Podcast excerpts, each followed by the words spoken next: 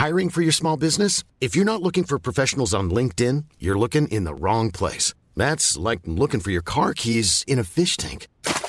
LinkedIn helps you hire professionals you can't find anywhere else, even those who aren't actively searching for a new job but might be open to the perfect role. In a given month, over 70% of LinkedIn users don't even visit other leading job sites. So start looking in the right place. With LinkedIn, you can hire professionals like a professional. Post your free job on linkedin.com slash people today. A lot can happen in three years. Like a chatbot may be your new best friend. But what won't change? Needing health insurance. United Healthcare Tri-Term Medical Plans, underwritten by Golden Rule Insurance Company, offer flexible, budget-friendly coverage that lasts nearly three years in some states. Learn more at uh1.com. Hey, I'm Ryan Reynolds. At Mint Mobile, we like to do the opposite of what Big Wireless does. They charge you a lot, we charge you a little. So naturally, when they announced they'd be raising their prices due to inflation, we decided to deflate our prices due to not hating you. That's right. We're cutting the price of Mint Unlimited from $30 a month to just $15 a month. Give it a try at mintmobile.com slash switch. $45 upfront for three months plus taxes and fees. Promo rate for new customers for limited time. Unlimited more than 40 gigabytes per month. Slows. Full terms at mintmobile.com.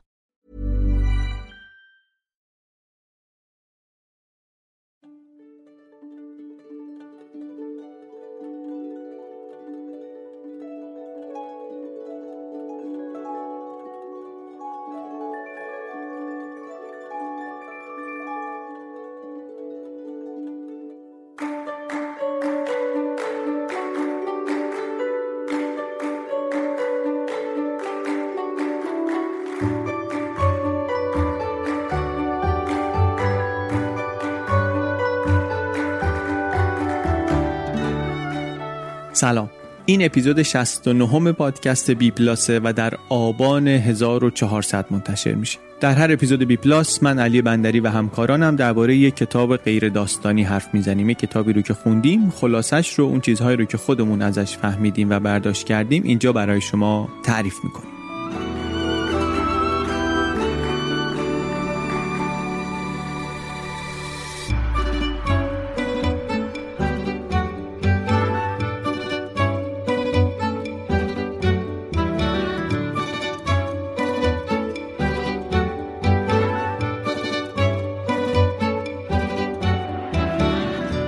کتاب این اپیزود اسمش هست India's Founding Moment. لحظه تأسیس هند نوشته مداف خسلا اگه درست گفته باشم اسم ایشون رو. کتاب خیلی جالبیه. با یک سوال مرکزی که من همیشه داشتم که هند چطوریه که دموکراسی داره؟ واقعا اگر شرایط رو بدونیم هم شرایط کشورهای دیگری که دموکراسی دارن هم شرایط هند رو بدونیم اون موقعی که تأسیس شد یه خورده عجیبه. کتاب سختی هم بود راستش واسه ما. ولی خیلی خوشحال و راضی هستیم که می‌تونیم در یک اپیزود اون چیزایی رو که حالا به قدر فهم و دانش خودمون از این کتاب فهمیدیم و برداشت کردیم به شما هم بگیم. اینستاگرام بی پلاس رو پیشنهاد می‌کنم ببینید. ما اونجا هم داریم به کمک مطالب سایت و پست های تازه و اینا کنجکاوی هایمون رو ادامه میدیم. گاهی گسترده تر میشیم از چیزایی که تو پادکست گفتیم. گاهی عمیق تر میشیم. گاهی مصرتر میشیم. گاهی تصویری تر میشیم. و دوست داریم شمایی رو که مثل ما هستین نه اینکه لزوما مثل ما فکر می‌کنین ولی همین که این رو دوست دارین که دنیاتون بزرگتر بشه به چیزهای جدید فکر کنید فکرهای جدید بکنید اونجا هم کنار خودمون داشته باشیم در اینستاگرام بی پلاس. اپیزود 69 خلاصه کتاب India's Founding Moment. وقتی درباره دموکراسی و اینکه کشورها چی میشه که دموکراتیک میشن و اینها صحبت می‌کنیم یه چیزی که ممکنه زیاد بشنویم اینه که دموکراسی در غرب خیلی به تدریج جا افتاد خیلی طول کشید که جا افتاد. و وقتی هم که آمد وضع اقتصادی و شهرنشینی و اینها رو به رشد بود و کم کم شد که این سیستم اداره شهر و کشور تغییر کرد. کم کم شد که حق حاکمیت و مشارکت سیاسی آمد به گروه های مختلف مردم گسترش پیدا کرد. اینو از خیلی ها میشنویم. شما اگه اینو به من بگی من میگم باشه درسته همه اینا درست. این داستان خیلی از دموکراسی ها هست. اما داستان همه کشورهای دموکراتیک این نیست. شما میگی مثلا کجا قصهش این نیست؟ من میگم مثلا هند. هندو چی میگی؟ هند خیلی جای شگفت انگیزیه کشور پهناوری هفتمین کشور بزرگ دنیاست. با مردمی که چندین زبان مختلف صحبت می‌کنن ده ها زبان مختلف هست در هند. دین ها و مذهب های خیلی متفاوتی هست. اونجا بعضی رو ما اسمش هم ممکنه نشنیده باشیم. هر کدومشون میلیون ها پیرو داشته باشن. بعد جمعیت داره دیگه. دومین کشور پر جمعیت دنیاست. یک میلیارد و 380 میلیون نفر. یک میلیارد و 380 میلیون نفر. بعد از نظر فرهنگی هم خواستگاه یکی از تمدن‌های باستانی خواستگاه ادیانی بزرگ ادیانی مهم و همین امروز هم خیلی پرپیرو و کشوری که از اونور تا همین کمتر از 100 سال پیش یک دوره یک قرن و نیمه استعمار رو داشته. 150 سال مستعمره بوده مستعمره انگلیس بوده. و بعد تو این هفتاد و اندی سالی هم که از پایان استعمار و از استقلالش میگذره خیلی دورهای متفاوتی رو تجربه کرده از درگیری ها و جنگای مرزی چه از اون طرف با چین چه از این ور با پاکستان تا مشکلات داخلی مثل فقر گسترده مثل آلودگی خیلی زیاد و از اون طرف هم این قصر داریم که الان یکی از بزرگترین اقتصادهای دنیاست یکی از اقتصادهای رو به رشد دنیاست. خلاصه که خیلی کشور پرماجرا و پرداستانی بوده و هست. ضمن اینکه تا همین نیم قرن پیش همسایه ایران هم بوده و تبادلاتمون خلاصه با هم زیاد بوده و به همون خاطر و به دلیل اشتراکات فرهنگی و اینا جذابیت های دیگری هم برای ما داره. خلاصش این که هند دنیای پر از شگفتی که ما دوست داریم دربارش کنجکاوی کنیم. خیلی چیزا هست که دربارش نمی‌دونیم و دوست داریم بدونیم. یکی از این جنبه های خیلی شگفتانگیز هند همین دموکراسی داشتنشه. اینکه این کشور بعد 150 سال از استعمار که خارج شد دموکراسی درست کرد از هیچی روی بنای هیچی دموکراسی درست کردن و این دموکراسی هم دوام آورد خیلی عجیبه. چرا عجیبه؟ یه مقدارش به خاطر همون دلایلی که اولش گفتیم جای شگفتانگیزیه جای مهمیه به خاطر همون دلایل. یه قلم خب این کشور خیلی بزرگه. کنترل همچین قلم روی کار سختیه.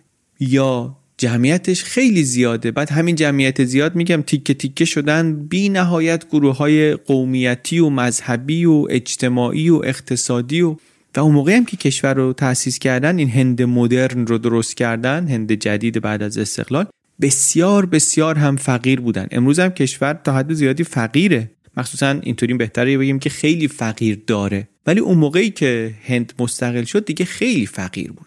خیلی فقیر و خیلی بی سواد یعنی چی؟ یعنی اصلا اون بستری که میگیم زمینه مناسب دموکراسی اونجا وجود نداشت. پس سوال میشه اینکه چی شد که دموکراسی اینجا انقدر خوب کاشته شد و اینقدر خوب دوام آورد؟ سوال محوری این کتاب همینه. چی شد که هند دموکراتیک شد و چی شد که این دموکراسی در این زمین بایر دوام آورد؟ این سوال رو طبیعتا از زاویه های مختلف میشه بهش نگاه کرد. زاویه ای که نویسنده این کتاب داره از تش نگاه می‌کنه زاویه حقوق اساسیه. خود نویسنده هم استاد حقوق اساسی و حقوق تطبیقیه. حقوق اساسی چیه؟ حقوق اساسی یک بخشی از دانش حقوق که کارش اینه که با ساختار کلی حکومت ها با این سیستم های حقوقی کار می‌کنه. ساختار سیاسی هند چرا با ساختار سیاسی پاکستان فرق می‌کنه؟ به خاطر اینکه سرزمینشون فرق می‌کنه به خاطر اینکه دینشون فرق می‌کنه سوادشون ثروتشون همه اینا چیه؟ این مطالعه اینا میشه یک بخشی از کار کسی که داره حقوق اساسی کار می‌کنه. این آقا میاد از همین زاویه حقوق اساسی به ماجرای تأسیس حکومت دموکراتیک هند نگاه می‌کنه. و میگه من دارم نگاه می‌کنم ببینم چی شد که دوام این دموکراسی ممکن شد. نتیجه ای هم که داره می‌گیره نتیجهش اول بگیم. نتیجهش اینه که تو قانون اساسی هند میگه یه ویژگی هایی هست که باعث شده که این دموکراسی ممکن بشه. نه اینکه همه چی تو قانون اساسی باشه ها. ولی حرفش اینه که اگر این قانون اساسی این ویژگی ها رو نداشت اصلا راه برای دموکراتیک شدن هند باز نمی‌شد. بعد این ویژگی هم تصادفی اونجا نیومدن دیگه. واقعا ممکن بود قانون اساسی طور دیگری نوشته بشه. ولی اونایی که اینو نوشتن آگاهانه با حواس جمع می‌دونستن دارن چی کار می‌کنن. این چیزها رو لحاظ کردن گذاشتن که راه برای پیشرفت این سیستم باز بشه. درباره این کتاب یه چیزی رو اول باید بگم. این کتاب با همین توضیحی که من تا اینجا دادم خیلی ها ممکنه که فکر کنن که این اصلا در سطح ما نیست.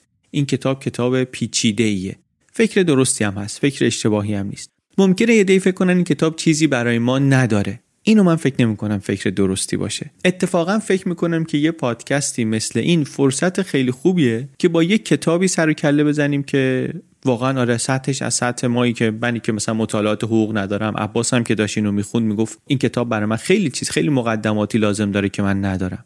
برای ما اینطوری بود. ولی ما خودمون رو از تک نمیندازیم یعنی بازم فکر می‌کنیم که وقتی موضوع برامون جذابه و می‌دونیم کتاب کتاب خوب و معتبریه و دوست داریم بدونیم اون ارتباط رو با همون برقرار می‌کنه همونطوری که توی کتاب چطور کتاب بخوانیم خوندیم و تو همون اپیزود تعریف کردیم همونطوری که اونجا یاد گرفتیم دوست داریم این کشتیه رو با کتاب بگیریم. چون کتابی که سطحش از ما بالاتره می‌تونه سطح ما رو هم با خودش ببره بالاتر. به شما هم پیشنهادم اینه که یه مقدار با صبر و تأمل این اپیزود رو گوش بدین. دست خالی نمیریم بیرون. چی بود که گفتیم که زمانی که هند تأسیس شد وضعش خوب نبود؟ یه خورده توضیح بدیم.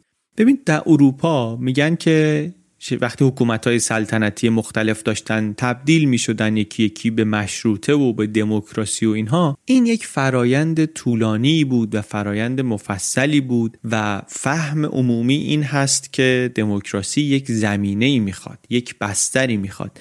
هر جایی دموکراسی ممکن نیست. بر همین اون موقع هم حکی میپرسیدن که دموکراسی می‌تونه در هند دوام بیاره می‌گفت نه معلومه که نمی‌تونه. البته اینا به این معنی نیست که هند یه حکومت دموکراتیک فوق العاده خوب بی نقص بی اشکالی داره ها. اینطوری نیست. هم فساد داره هم ناکارآمدی داره هم خشونت داره هم الان دعواست که این دیکتاتوری هستن چیه؟ ولی فارغ از مشکلاتی که حکومت های مختلف در جاهای دیگه دنیا دارن و هندم داره حرف اینه که اون هسته مرکزی که لازمه برای اینکه بگیم یک حکومتی دموکراتیکه و دموکراتیک مونده اون رو حفظ کرده. یه چیزی هست که باعث شده این بمونه. بعد بجز بستر ناآماده ای که میگیم در هند وجود داشت یه چیز عجیب دیگه هم هست. اونم این که اول قرن بیستم نیمه اول قرن بیستم بین دو جنگ جهانی کل ایده دموکراسی به اندازه امروز ایده جا افتاده ای نبود. خیلی شکننده تر از امروز به نظر می رسید یک مورخی میگه در فاصله بین دوتا جنگ از 17 تا دموکراسی تازه تأسیس بیشترشون برگشتن به اشکال مختلف حکومت اقتدارگرا. مثل کجا؟ مثل آلمان مثل ایتالیا مثل پرتغال مثل لهستان مثل برزیل مثل آرژانتین مثل اروگوئه مثل ژاپن. اینا همه دست از دموکراسی کشیدن. و رهبران هندی متفکران هندی هم اینطوری نبود که اینو ندونن. این نگرانی رو هم داشتن که تو این دنیایی که داره انقدر سریع و انقدر شدید تغییر می‌کنه اصلا ما باید بریم سراغ دموکراسی یا نه؟ رو چی داریم شرط میبندیم؟ این نگرانی کلیه که در مورد کلیت ایده دموکراسی اون سالها وجود داره. بجز اینا میگیم هند مسائل خاص خودش رو هم داشت. یعنی نگاه می‌کردن می‌دیدن تو اروپا دموکراسی یک فرایند طولانی تدریجی تاریخی بوده مراحل مختلفی رو گذرونده تا شده اینی که امروز می‌بینی. یعنی یه روندی داشته تغییراتی کرده همینطوری کم کم تا شکل گرفته. هند ولی از این من نگاه می‌کردم می‌دیدن انگار که تا بوده همین بوده. هگل میگه کتاب یک مثال معروفی داشت در درس های تاریخ فلسفش می‌گفت هند میشه راحت از تحولات تاریخ جهان گذاشت کنار. هند ثابته راکده. چرا؟ چون یک تاریخ طولانی داشته هند از حکومت مطلقه و حکومت ستمگر. اینو غربیا می‌گفتن خود هندیام همین نگرانی ها رو داشتن. اون مجلسی که قرار بود متن قانون اساسی رو درست کنه جواهر لعل نهرو توش صحبت می‌کنه. جواهر لعل نهرو بعدا میشه نخست و اولین نخست وزیر هند مستقل بعد از استعمار. صحبت می‌کنه میگه یکی از میراث های تأسف برانگیز گذشته ما اینه که ما هیچ درک و تصوری از مسئله هند نداریم. ایندیان پرابلم بر ما تعریف نشده. این آقای نهرو که از رهبران جنبش استقلال هند بود خودش هم اهل تاریخ بود درگیر این ایده ها و بحث ها و فکرها و مسئله هایی بود که قبل از استقلال هند. یه دوره طولانی بود دیگه ماجراهای مبارزات بر استقلال. در دوران مبارزه ایشون هم جز کسایی بود جز متفکرانی بود که درگیر این بحثا بود. یک کتاب ایشون نوشته بود به نام کشف هند The Discovery of India. کتابه ممکنه تاریخ نگاری خیلی دقیق و درخشانی نباشه ولی تلاش این سیاستمدار تاریخدانه که بیاد با بررسی تاریخ هند یه روند تحولی رو شناسایی کنه. بگه که نه اینطوری نیست که شما فکر می‌کنید هند یک جای ثابت و راکدی نیست. ما مردم هندم تحولاتی داشتیم تغییراتی داشتیم. بیاد تلاش کنه این تحولات و تغییرات رو بشناسه و بعد بگه حالا که دیدیم ما می‌تونیم تغییر کنیم پس نگاهمون به آینده باشه ببینیم برای آینده چه تغییری می‌خوایم بکنیم. چی داریم میگیم در واقع؟ داریم میگیم که یک نگاه تاریخی مشکلداری وجود داشته به هند و در هند. و بجز این مشکلات دیگری هم داشتن که اول اپیزود گفتیم کشوری بوده بسیار پهناور جمعیتی خیلی زیاد جمعیتی خیلی فقیر و جمعیتی بی سواد بعد مدتهای طولانی اینا با این تقسیم بندی ها و هویت های مختلف گروهی و قومی و مذهبی و اقتصادی و اینا بستری رو درست کرده بودن که می‌شد بزرگترین چالش در برابر پروژه دموکراسی. ما داریم درباره کی صحبت می‌کنیم؟ داریم درباره بعد از استقلال هند از بریتانیا صحبت می‌کنیم. خود استقلال هند از بریتانیا یک فرایند طولانی و پیچیده که ما اصلا واردش نمیشیم. اینجا ما می‌خوایم دنبال آقای نویسنده بریم و بچسبیم به قانون اساسی هند. این از اون کتاب های تاریخیه که درباره رویدادها نیست خیلی. درباره آدمای مهمم نیست خیلی. درباره این قانون اساسیه این قانون یکی از مهمترین چیزهایی که دیگه بین حکومت و جامعه است. یه رابطه دو طرف است و یکی از مهمترین چیزهایی که بین این دوتا وجود داره قانون اساسیه. یک چارچوب یک فضای مشترکی درست می‌کنه آدما و حکومت همدیگر رو اینطوری می‌فهمن اینطوری با هم ارتباط برقرار می‌کنن. در رده های پایین هم قانون نهایتا اون چیزیه که بالاخره کمک می‌کنه که ما بتونیم با کسی که نمی‌شناسیم یه رابطه اجتماعی رابطه اقتصادی سیاسی چیزی برقرار کنیم دیگه. اصلا این عینک تحولات قانونی و نظام حقوقی از این عینک هم تاریخ کشور رو دیدن خیلی خیلی عینک جذابیه. خیلی چیزای تازه‌ای به آدم نشون میده. یه دلیلی هم که شاید این کتاب برای ما انقدر جالب شد همین همین تازگی این کار و این طرز نگاه بود. چی میگه نویسنده درباره قانون اساسی؟ میگه که سه تا تصمیم کلیدی گرفتن وقتی داشتن قانون اساسی رو مینوشتن که اینا راه رو باز کرد برای دوام دموکراسی در هند. سه تا تصمیم کلیدی. چی بود؟ یک موضوع حق رأی همگانی و فراگیر. دو موضوع شرح و تفصیل قانون اساسی اصلا حجم قانون اساسی هند که اونم باز یه نکته جالبیه. و سوم این شکل و ساختار حکومت که نه دقیقا فدرالیه و نه کاملا حکومت مرکزیه. حکومت مرکزی اینه که مثلا مثل ایران فرض کنید یه دولت مرکزی داری که از همه جا رو داره اداره می‌کنه. فدرالی اینطوریه که نه مثلا مثل آمریکاست مثل آلمانه مثل خیلی کشورهای دیگه است که دولت‌های ایالتی داری دولت‌های استانی یک حد زیادی از اختیارات رو دارن. در هند یه چیزی بین این دوتا. این سه تا نکته رو نویسنده میگه که اینا نکاتیه که توی قانون اساسی میشه دید و اینها زمینه رو فراهم کردن برای دوام دموکراسی.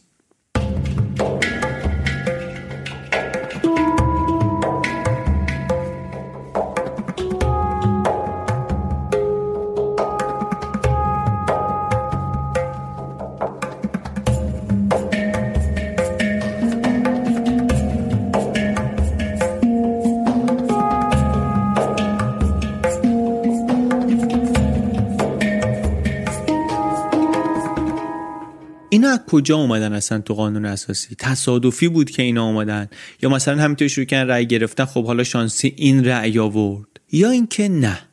نویسنده میگه نه اینا تصادف نیست. اگه شما بری به حرفا به مذاکرات به جلسای نگارش قانون اساسی نگاه کنی می‌بینی که خیلی بحث بوده و کاملا آگاهانه گرفته شده این تصمیما اینایی که قانون اساسی هندو نوشتن حواسشون کاملا بوده که دارن در یک خاک کاملا نامساعدی بذر دموکراسی میکارن. مشکلات خیلی بزرگ اینجا هست. برای همین این ستا ویژگی رو با فکر و با حساب کتاب و اینها به عنوان یه راه حل در نظر گرفتن و چیدن توی قانون اساسی چون که فکر می‌کردن به درستی که اینها راه حلایی برای این مشکلات مهمی که سر راهه. خیلی کار سترگیه ها خیلی کار مهمیه به خاطر اینکه مشکلات هم اینطوری واضح روشن نیستن که اون موقع که. یا آقایی که رئیس کمیته نگارش مجلس قانون اساسی بود به نام رامجی آمبدکار ایشون بعدا شد اولین وزیر قانون در هند. ایشون خودش قبلا فکر می‌کرد که قانون اساسی نوشتن واسه هند کار سختی نیست که. کلی الگوی خوب الان دیگه تو دنیا هست ما می‌تونیم از اونها یه کپی پیستی کنیم و بدوزیم به هم و یه مسئله فقط داریم اونم این که ما کلی مسلمون داریم کلی هندو داریم. مسئله رابطه اینا رو باید روشن کنیم. اینو حل کنیم بقیهش دیگه یه سری copy paste دیگه می‌زنیم میره. بعدن که رفتن تو قضیه دیدن که خیلی پیچیده تر از این حرف است. توی جلسه ها دیدن که نه نمیشه قانون اساسی یه جای دیگه رو اینو ازش کپی کرد اونو ازش کپی کرد آورد. هند مسائل خیلی خاصی داره اونا رو باید لحاظ کنیم. کوچولو یادآوری کنیم مسائل خاصش چیه؟ خیلی پهناور بودن سرزمینش جمعیت بالاشت فقرش بیسوادیش و تقسیم شدن جمعیتش به گروه های مختلفه. توی از جلساتشون یکی گفتش که سری میمونا تو جنگل هستن. اینا استاد تقلید آدمی زادن انقدر خوب می‌تونن تقلید کنن که می‌تونن خونه بسازن مثل خونه آدم. بعد چیکار می‌کنن؟ خونه ها رو می‌سازن بعد میرن دوباره رو درخت زندگی می‌کنن. می‌گفت ما هم اگه قانون اساسیمون رو برداریم رو قانون اساسی کشور غربی بنویسیم ممکنه همین بلا سرمون بیاد. قانونی بنویسیم بعد دوباره بریم رو همون درختای خودمون زندگی کنیم. پس چی شد؟ پس فهمیدن که ما باید نگاه کنیم به موضوعات خیلی خاص هند و این تصمیمای سگانه رو گرفتن برای اینکه یه قانونی داشته باشن که راه رو برای دوام دموکراسی باز کنه. حالا بریم دونه دونه این تصمیما رو یه خورده بیشتر دوارشون حرف بزنیم ببینیم ماجراشون اصلا چی بوده. اولیش گفتیم چی بود؟ حق رأی فردی، حق رأی فراگیر بدون هیچ محدودیتی. این باز دوباره یه چیزی که ممکن الان فکر کنیم که خب این که معلومه چه پیچیدگی چه تصمیم مهمی بود حق رأی که خب مزیتی نیست که مثلا امتیازی نیست که بخوایم به یک کسی بدیم که حق معلومه همه باید بتونن رأی بدن. هر کس یک رأی. اما اگه شرایط واقعی هندو ببینیم می‌بینیم مسئله به این سادگی هم نیست. یه جامعه ای داری شما که بخش عمده ایش کاملا بی سوادن. یه جامعه ای داری هزار پاره که بخش عمده ایش کاملا بی سوادن. شما اگه توی همچین جامعه ای حق رأی رو به همه بدی راه رو باز نمی کنی که همین حق رأی بشه یک ابزاری برای مخالفت با دموکراسی. وقتی سطح سواد جامعه انقدر پایینه خیلی راحت نمیشه برای یه نفر که بیاد با ایده های پوپولیستی رأی جمع کنه. شاید بهتر باشه ما هم بگیم حق رأی مال کسایی باشه که مثلا با سوادن. یا بگیم کسایی که مالکن مثلا زمین دارن خونه دارن.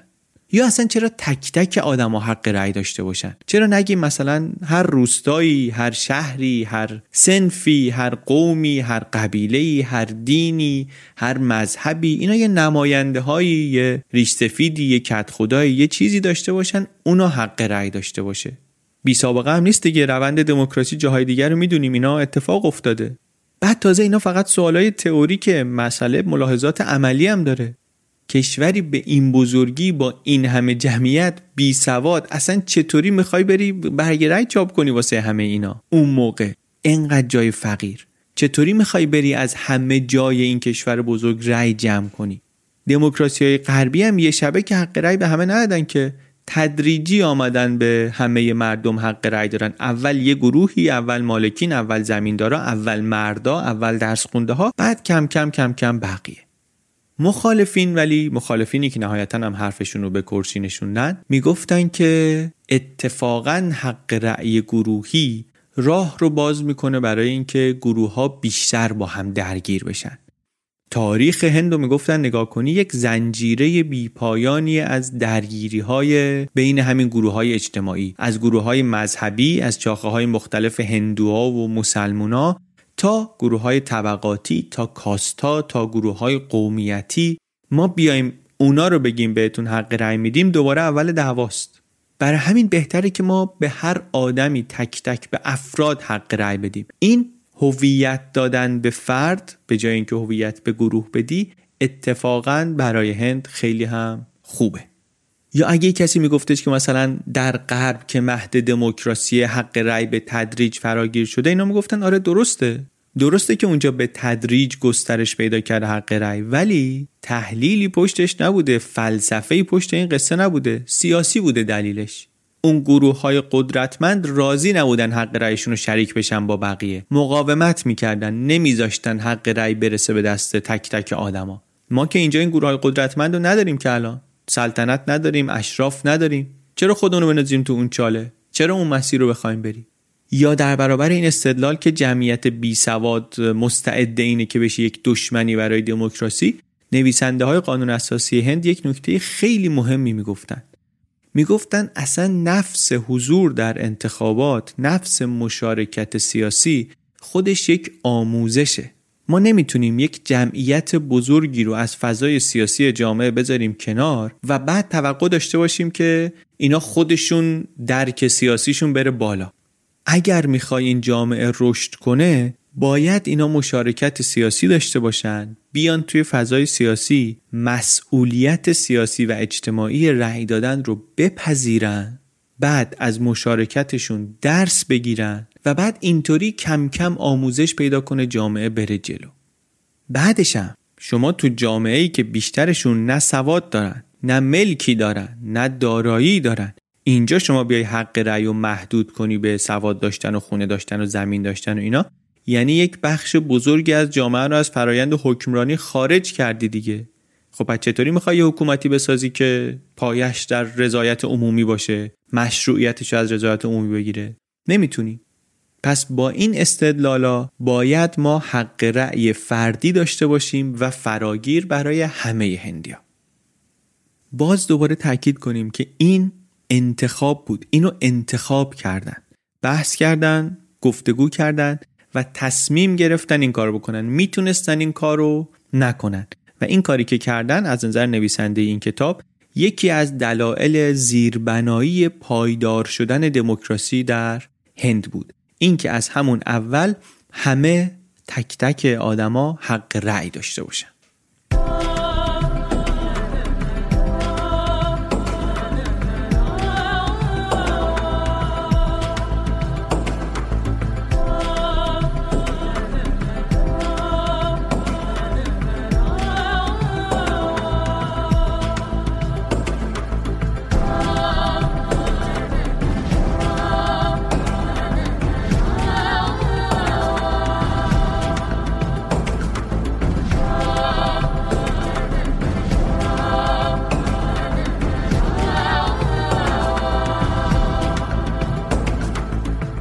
ویژگی دومی که نویسنده میگه برای قانون اساسی هند چی بود؟ حجمش بود.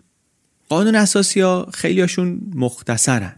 قانون اساسی هند ولی 395 ماده است. 395 تا آرتیکل داره 8 تا زمیمه داره بعد همینطوری در طول زمان حجمش هم اضافه شده گاهی میگن این اصلا بزرگترین قانون اساسی نوشته شده است چرا انقدر بزرگه چرا انقدر حجیمه نویسنده اینجا میگه باید برگردیم. یه خورده درباره اینکه چی شد قانون در هند مدون شد تاریخ قانون در هند رو یک کوچولو بهش نگاه کنیم. در هند در قرن 19 انگلیسی ها شروع کردن به مدون کردن قانون. نه به خاطر اینکه مثلا می‌خواستن هند قانون مدار باشه می‌خواستن کار زندگی خودشون راحت تر باشه. چون قانون که نبود هر قراردادی نوشته می‌شد هر معامله ای می‌کردن آدما با هم اختلافی پیش میآمد. انگلیس که داشتن اداره می‌کردن اونجا رو باید می‌رفتن بسته به مورد یا پیش علمای هندو یا پیش قاضی های مسلمان که این دعوا رو برطرف کنن قضاوت کنن این وسط. بعد ترجمه هم باید می‌کردن. بعد نظرات این علما هم یک دست نبود. گاهی با هم دیگه فرق داشت کامل این اصلا کار خیلی پیچیده می‌کرد. اینا گفتن اینطوری نمیشه. شروع کردن مدون کردن و تنظیم کردن قانون و خیلی هم پروژه مفصلی بود پروژه طولانی بود و نویسنده می که اتفاقا پروژه موفقی هم بود. تلاش کردن از دل این قوانین و سنت ها و رسوم شفاهی یک نظام منطقی درست کنن. یعنی یه سابقه ای از اینکه یک فضا و چارچوب مشترکی برای کار آدم ها و تعامل آدم ها وجود داشته باشه ایجاد شد.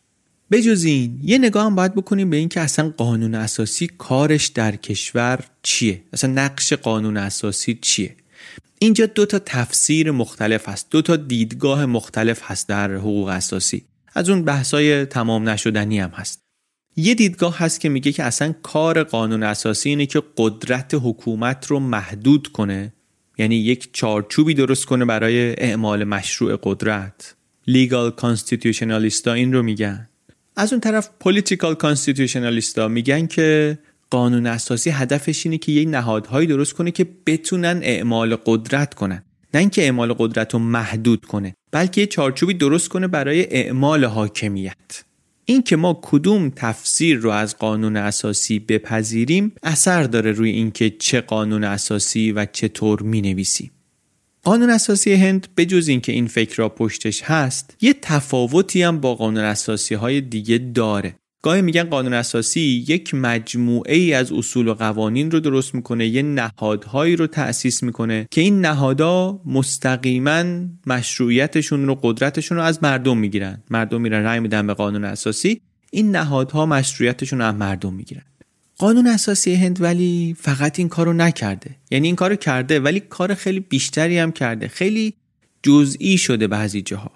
تا جایی که قانون اساسی هند مکانیزم میده برای اینکه قاضی ها چطوری باید ازل و نصب بشن. حقوق قاضی ها چطوری باید تعیین بشه. این خب خیلی جزئی تر از چیزیه که ما از یه قانون اساسی معمولا انتظار داریم و دیدیم. چرا این کارو کردن؟ به خاطر همون وضعیت خاص هند. به خاطر همین که اونجا قانون مدرن و دولت مدرن و این چیزا سابقه طولانی نداشته. سنت های فکری مثلا مثل لیبرالیسم هم که نداشتن اونجا خیلی چندان. بر همین می‌دونستن این قانون اساسی باید خیلی بیشتر از یه قانون اساسی کار کنه. همون آقای امبدکار که گفتیم رئیس کمیته نگارش قانون اساسی بود ایشون یه جایی این حرف رو قشنگ توضیح می‌داد. می‌گفت که قانون اساسی درسته معمولا میاد اصول کلی رو مشخص می‌کنه و اینها. ولی کاری که از قانون اساسی هند ما می‌خواستیم بیش از این بود. می‌خواستیم هم اصول کلی رو مشخص کنه هم زمینه رو آماده کنه برای شکلگیری یک جامعه دموکراتیک. نه فقط یه حکومت دموکراتیک یه جامعه دموکراتیک. چرا؟ چون چیز دیگری نبود که این کار رو بکنه. ما چیز دیگری که این کار رو بکنه نداشتیم. می‌گفت شما اگر یونان باستان رو نگاه کنی که مهد ایده دموکراسیه شروع ایده دموکراسی از اونجا بوده. اونجا یه چیزی وجود داشته به نام اخلاقیات سیاسی constitutional morality. اینکه مردم یک نوع تعهد اخلاقی داشته باشند به ساختارهای قانونی به فرایندهای قانونی به آزادی بیان متعهد باشند به اینکه مثلا تصمیمات عمومی رو باید بررسی کرد و نقد کرد متعهد باشند به اینکه اعمال قدرت باید محدود بشه متعهد باشند اینا یک مجموعه اخلاقی بوده یه نوع اخلاقه. مدارا در برابر همدیگه.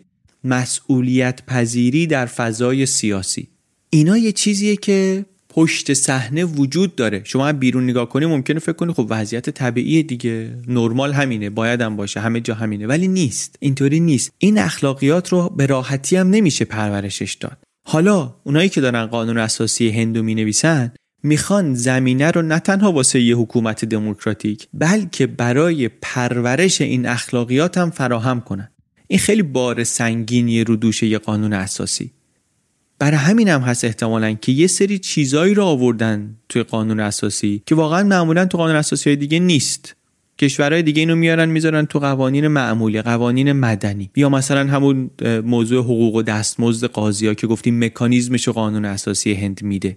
وقتی اینو میاری تو قانون اساسی اولا اهمیتش برای همه روشن میشه. بعدم این که دیگه نمیشه دست برد توش به راحتی منحرفش کرد کج و کلش کرد. یعنی وقتی نویسنده های قانون اساسی هند سر دوراهی بودن که حالا اینجا رو یه طوری بنویسیم که تفسیر بردارتر باشه انعطاف پذیرتر باشه یا اینکه نه یه چیزی بنویسیم که سفت باشه. منتها بیشتر مطمئن باشیم که حتما اجرا میشه. رفتن سراغ دومی. گفتن آره ما یه قانونی می نویسیم مشروع تر از معمول قانونی که جا برای تفسیر هم کمتر داره. می‌دونیم که این اشکالی داره اونم مسئلهش اینه که انعطاف پذیریش رو کم می‌کنه. درسته. این مسئله رو میایم طور دیگری حل می‌کنیم. چطوری؟ فرایند اصلاح و فرایند متمم زدن بر قانون اساسی رو یه خورده ساده تر می‌کنیم. بالاخره جامعه تغییر می‌کنه. قانون اساسی باید همپای تغییرات جامعه تغییر کنه که کارایشو از دست نده دیگه. برای اینکه اونطوری نشه ما میایم یه کاری می‌کنیم که اصلاح کردن و متمم زدن رو قانون اساسی خیلی کار پیچیده ای نباشه. پس این شد دوتا یکی مفصل و حجیم بودن قانون اساسی هند و دو دادن حق رأی فردی همگانی به همه آدما. داریم ویژگی هایی رو میگیم که نویسندگان قانون اساسی هند اونجا گذاشتن برای اینکه در اون بستر نامناسب دموکراسی بتونن داشته باشن. دو تاشو گفتیم. حالا می‌خوایم درباره سومیش صحبت کنیم.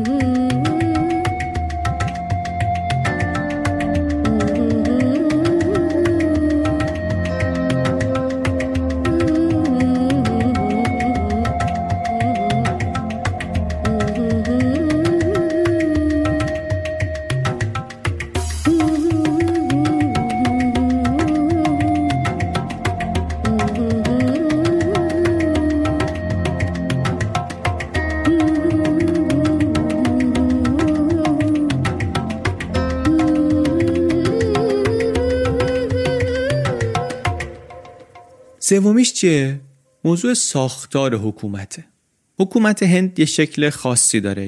هم یک ویژگی هایی داره از فدرال بودن یعنی دولت های محلی داره و همین که از اون طرف دولت مرکزی داره که اختیاراتش قابل توجهه یعنی فدرال فدرال نیست ولی حکومت مرکزی هم نیست منتها از هر دو یک عناصری داره چرا اینطوریه باز دوباره برگردیم به زمان استقلال. این دو حکومت هر دوتا تو دنیا هست هر دوتا داره کار می‌کنه هر دوتا الگوهای موفق تثبیت شده ای داره و مثالهای موفقی هم داره.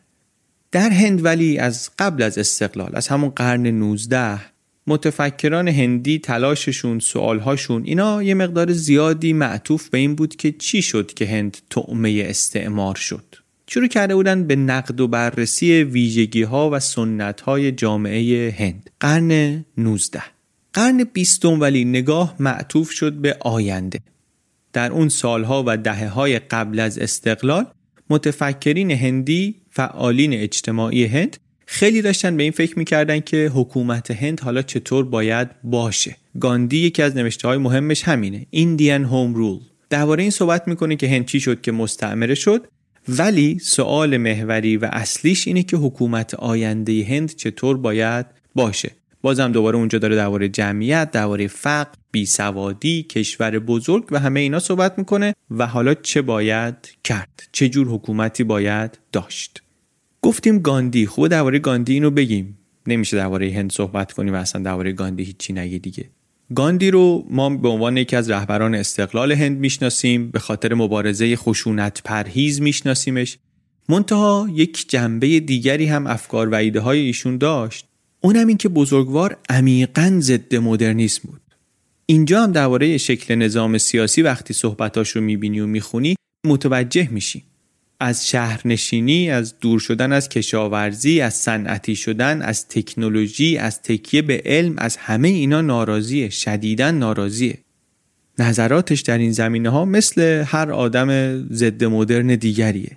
بدبین به علم بدبین به صنعت نگران از آینده از این ایده های اینطوری. همه اینا رو جمع می‌کرد می‌گفت اینا تمدن غربی و کلیت تمدن غربی یه چیزی که قابل قبول نیست. از جمله اونجایش که به صحبت ما مربوط میشه. نظام های سیاسی غربی هم کلا مردود.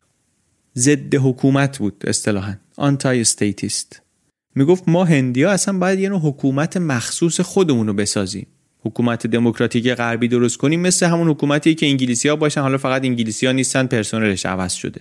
جامعه و زندگی ایدئال گاندی این بود که آدما برن در روستا زندگی کنن تکنولوژی نباشه صنعت نباشه از این قید و بندهای مدرن آزاد بشن. بعد فرمت نظام سیاسی هم که مورد نظرش بود یه همچین چیزی بود که به جای اینکه یک ساختار سلسله مراتبی داشته باشیم هر روستایی بر خودش مرکز باشه و روستاها در کنار هم مثل سلول های روی پوست چیده بشن و هر روستا هم فرد محور باشه و فرد تصمیم بگیره بر خودشو. دموکراسی ولی دموکراسی شدیداً متکثر. شدیداً متکثر. و البته تنها هم نبود در این فکرها. دیگرانی هم بودن آدمای بزرگ دیگری هم بودن. اینا هم از دیدگاه های دیگه باز به یه حکومت خیلی متکثر فکر می‌کردن. ما نمی‌خوایم تو جزئیاتش بریم. ایده رو فقط می‌خوایم بگیم که یک ایده مطرح یک نوعی از تکثر سیاسی بود. همزمان کسانی هم بودن که یک نگاه متفاوتی داشتن. آدم شاخصی که ما از این گروه ممکنه بشناسیم یک کسی مثل جواهر لعل نهرو. اینا تمرکزشون روی این بود که استاندارد زندگی در هند فاجعه بار پایینه. اوضاع آموزش مقدماتی آموزش تکمیلی خرابه کشاورزی سنتی راندمانش پایینه و در نتیجه با هر شاخصی نگاه کنی عملکرد هند از نظر سلامت و سواد و زیرساختا و تولید صنعتی و اینا داغونه. بحثای مفصلی هم که بین این آدم ها بود در کتاب هاشون نوشته هاشون نام نگاری هاشون در این یکی دو دهه قبل از استقلال نشون میده این گفتگو رو این رفت و برگشت ایده ها رو. یک کسی مثل نهرو ایدهش این بود که فقط یک شکلی از کنترل دولتی می‌تونه فقر رو کم کنه بیکاری رو کم کنه شرایط زندگی رو بهتر کنه. چیکار باید بکنیم؟ یک صنعتی سازی سریع لازمه. برای اینکه استانداردهای زندگی رو ببریم بالا برای اینکه با فقر مبارزه کنیم. سال 1927 یه سفری هم رفت شوروی و خیلی تحت تاثیر قرار گرفت. فکرش این بود که دولت چطوری می‌تونه بیاد کشاورزی رو صنعتی کنه؟ همون موقعی هم هست که شوروی هم داره آماده میشه کشاورزی رو صنعتی کنه دیگه. ایشون هم خیلی تحت تاثیر قرار گرفت. قصه صنعتی شدن کشاورزی در شوروی رو البته احتمالا پیامداش رو می‌دونیم. هولودومور قحطی سرخ یکی از فجایعی بود که بر اثر همین قصه به بار اومد. ماجرای هولودومور رو در پادکست پرسه پیشنهاد می‌کنم بشنوید. در دو اپیزود خیلی مفصل و جالب. اینجا حرف ما اون ایده و اشکالات اون ایده نیست. حرف ما اینه که آقای نهرو تأثیری که گرفته بود این بود که یک همچین پروژه‌ای لازمه و در چنین شرایطی که ما نه زیر ساختی داریم نه جامعه منظمی داریم یه دولت مرکزی می‌خوایم. بر همین صنایع و خدمات بزرگ یا باید تحت مالکیت دولت باشن یا باید تحت کنترل دولت باشن. آقای نهروی نامه هم به گاندی نوشته بود همون سال 45 که این تصویری که تو از روستا و زندگی روستایی ترسیم می‌کنی تصویر واقعی نیست. روستاهای هند جاهای عقب افتاده ای هستند انقدر اون محیط بسته است انقدر بی تغییره اونجا فقط آدمی تولید میشه با ذهن بسته. آدمی پرورش پیدا می‌کنه که اتفاقا بیش از همه مستعد اینه که به سمت خشونت بره یا خشونت قومی یا خشونت مذهبی. اینا حرفای ترسناکی برای هند دیگه. مثل موارد قبلی که گفتیم این بحثا هم آمد توی جلسات تدوین و بررسی قانون اساسی و اتفاقا اول کارم ایده به سمت استقلال ایالت ها و حکومت فدرالی و اینها بود. منتها کم کم رفتن به سمت اینکه یک حد زیادتری از کنترل رو بدن به دولت مرکزی. بعد مثل اون ایده حق رأی فردی و فراگیر اینجا هم فقط مسئله اقتصادی نبود. یه انگیزش مسئله اقتصادی و صنعتی کردن و اینها بود. اما اینم بود که بالاخره این گرایش های قومی و مذهبی که هست اینا می‌تونه از کنترل خارج بشه. به یک شکلی باید آدمای جامعه خودشون رو عضو یک واحد بزرگتری ببینن. چطوری اینو درست کنیم به کمک یک حدی از حضور و کنترل دولت مرکزی. در نتیجه این بحثا و با این ملاحظات بود که دولت هند شد یه دولتی که یه چارچوب مرکزی داره با شاخه های حکومت محلی. هر دوی اینها قدرت قانونگذاری دارن هم دولت محلی هم دولت مرکزی. از این نظر مثل حکومت های فدرالی یه مقدار. اما از طرف دیگه حکومت مرکزی می‌تونه حتی بدون رضایت مثلا ایالت ها تغییرشون بده. می‌تونه ادغامشون کنه می‌تونه مرزاشون رو جابجا کنه. این یه مثال برای اینکه نشون بدیم چطوری یه حالت بینابینی بین دولت مرکزی و دولت فدرال دارن. مثال های دیگه هم میشه زد. نکته ولی همینه که این نظام سیاسی خاصی که نه فدرال نه قدرت مرکزی و هم یه ویژگی هایی از دولت فدرال داره هم از حکومت مرکزی به این خاطر طراحی شد که بنیانگذاران و نویسندگان قانون اساسی فکر کردند به خاطر ویژگی های هند لازم یک همچین چیزی داشته باشیم. خلاصه اینکه این سه تا تصمیم اساسی حق رأی فراگیر، تصمیم به تدوین قانون اساسی مشروع و مفصل با انطاف پذیری کم و تصمیم به ساختار حکومتی که نه فدرالی فدرالیه نه دولت مرکزی دولت مرکزیه و همه بحثایی که قبلش بود و گفتگوهایی که باعثش شد اینها کمک کرد که در هند دموکراسی دوام بیاره به رغم اینکه شرایط اصلا براش آماده نبود. این دیگه چکیده چکیده چکیده حرف نویسنده این کتاب.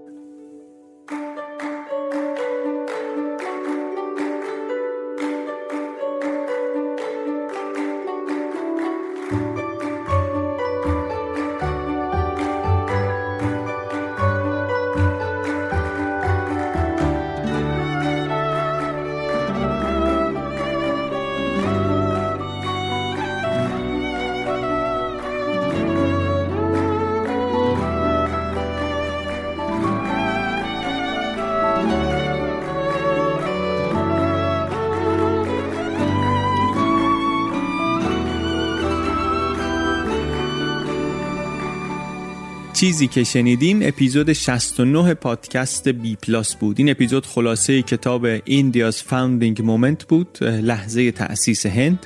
این اپیزود رو من علی بندری به کمک عباس سیدین و امید صدیق فر درست کردیم. موسیقیش کار پیمان عرب زاده است. اپیزود سختی هم بود راستش. قشنگ بعضی از کتابا رو تو اون کتاب چطور کتاب بخوانی می‌گفت یه کتابایی رو باید بخونی اصلا به خاطر اینکه سطحشون از تو بالاتره. چون همون کشتیه که می‌گیری واسه فهمیدنش تو رو می‌بره بالا. حالا ما به جز کشتی که واسه فهمش می‌گیریم باید یه طوری هم بخونیم که بتونیم اون چیزی رو که ازش گرفتیم تعریف هم بکنیم. یه طوری که به اعتماد شما هم به ما خدشه وارد نشه اون رو هم حفظ کنیم که واقعا کار سختی هم هست. واقعا کار سخت و واقعا کار بسیار لذت بخش و معنیدار. هم خیلی خوشحالیم که این کار رو تونستیم برای این کتاب بکنیم و هم خیلی خوشحالیم که شما این کار رو برای ما ممکن کردید. دم شما گرم که باعث شدید که ما بتونیم این کار رو بکنیم و ادامه بدیم با شنیدن پادکست با فرستادنش برای دیگران.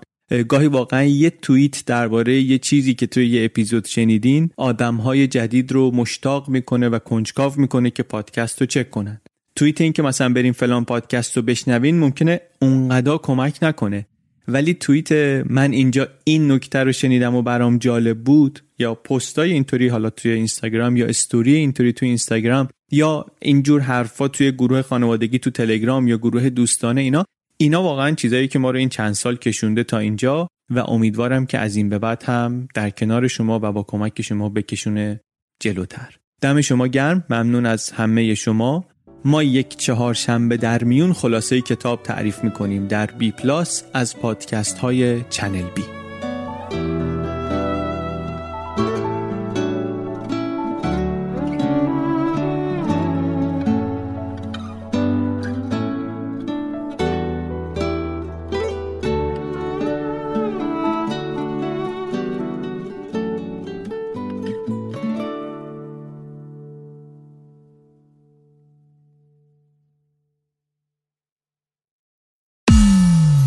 Casi es la temporada de fiestas y en JCPenney tenemos de todo para ti y tu familia. Ya sea que estés en modo fiesta, fuera de casa o en casa, tenemos el estilo que buscas. Como vestidos para salir de noche o lindos looks para la foto con Santa. Y no olvides las pijamas coordinadas para lucir en familia. Tus marcas favoritas te esperan durante toda la temporada. Looks increíbles a precios impresionantes. JCPenney. Celebraciones que valen la pena. Planning for your next trip? Elevate your travel style with Quince. Quince has all the jet setting essentials you'll want for your next getaway, like European linen, premium luggage options, buttery soft Italian leather bags, and so much more. And it's all priced at 50 to 80% less than similar brands. Plus, Quince only works with factories that use safe and ethical manufacturing practices. Pack your bags with high-quality essentials you'll be wearing for vacations to come with Quince. Go to quince.com slash trip for free shipping and 365-day returns. Hi, I'm Daniel, founder of Pretty Litter. Did you know cats tend to hide symptoms of sickness and pain? I learned this the hard way after losing my cat, Gingy. So I created Pretty Litter, a health monitoring litter that helps detect early signs of illness by changing colors, saving you money and potentially your cat's life. Pretty Litter is veterinarian developed, and it's the easiest way to keep tabs on your fur baby's health right at home. Go to prettylitter.com and use code ACAST for 20% off your first order and a free cat toy. Terms and conditions apply. See site for details.